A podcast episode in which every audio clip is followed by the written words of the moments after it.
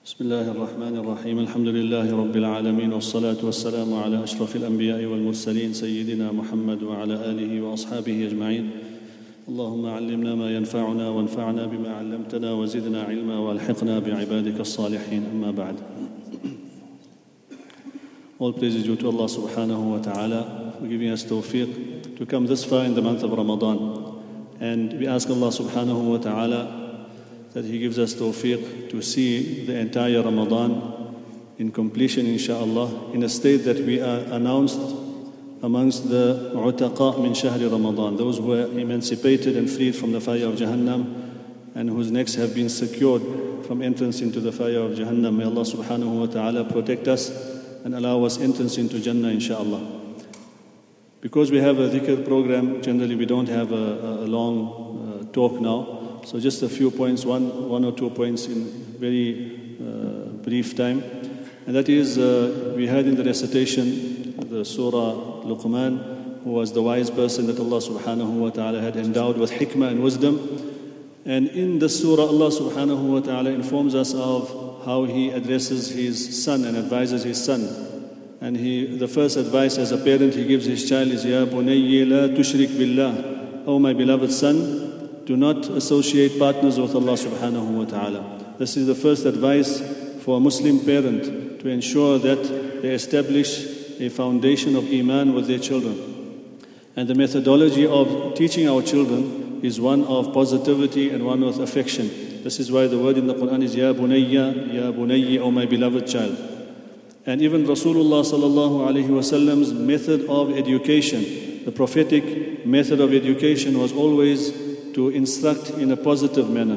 Rasulullah was sitting with a young boy and they were about to eat. And this boy quickly, without saying Bismillah, rushed to partake of the meal. And Rasulullah noticing this mistake of his, didn't tell him La, Stop. He said, Ya ghulam, sammillah. Oh young boy, say Bismillah. Take the name of Allah. So there's no, there's no la, you there's no, there's no negative instruction in the teaching of Rasulullah sallallahu He said, Sammillah, take the name of Allah. Wakul biyaminik, and eat with your right hand.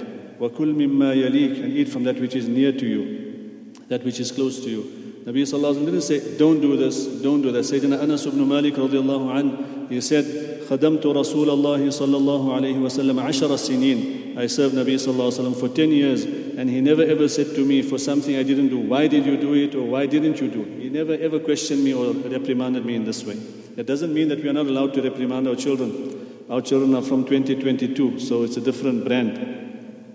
But we should keep in mind the ideal is to use a positive method of education. So Rasulullah didn't tell that boy, why are you eating so quickly with your left hand? Or why are you doing this? Nabi said, Sammillah, gave him a positive instruction And eat with your right hand, eat in this particular manner.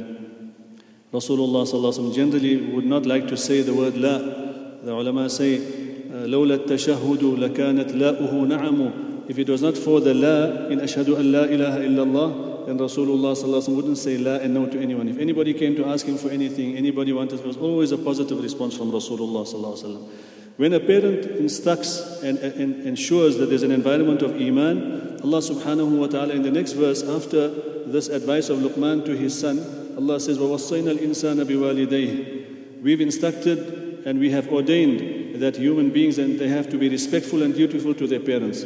So when, when uh, the parent does their duty in establishing Iman in the life of the child, Allah subhanahu wa ta'ala makes arrangements for that child to come to the realization that he has to respect his parents and fulfill the haqq of the parents.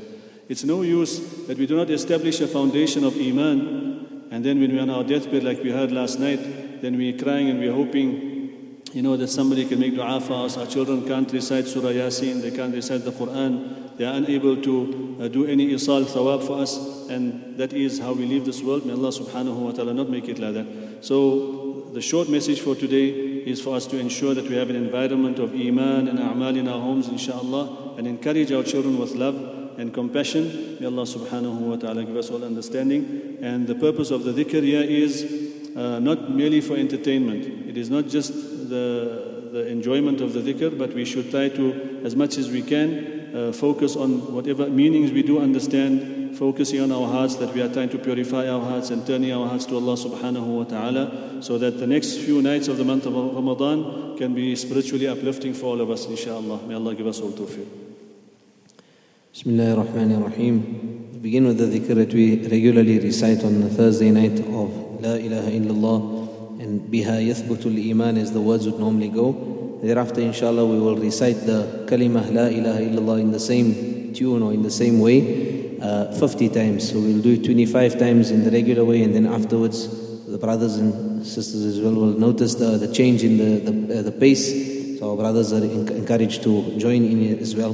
The purpose that we want to bring about in the dhikr programs, especially for these last 10 nights, is to have a bit of a, a goal orientated dhikr where we wish to achieve a certain amount of the particular adhkar. So let us once again keep focus. It's not just about listening and, as Karisab had mentioned, for enjoyment purposes, but rather for us to recite along in order to draw maximum benefit.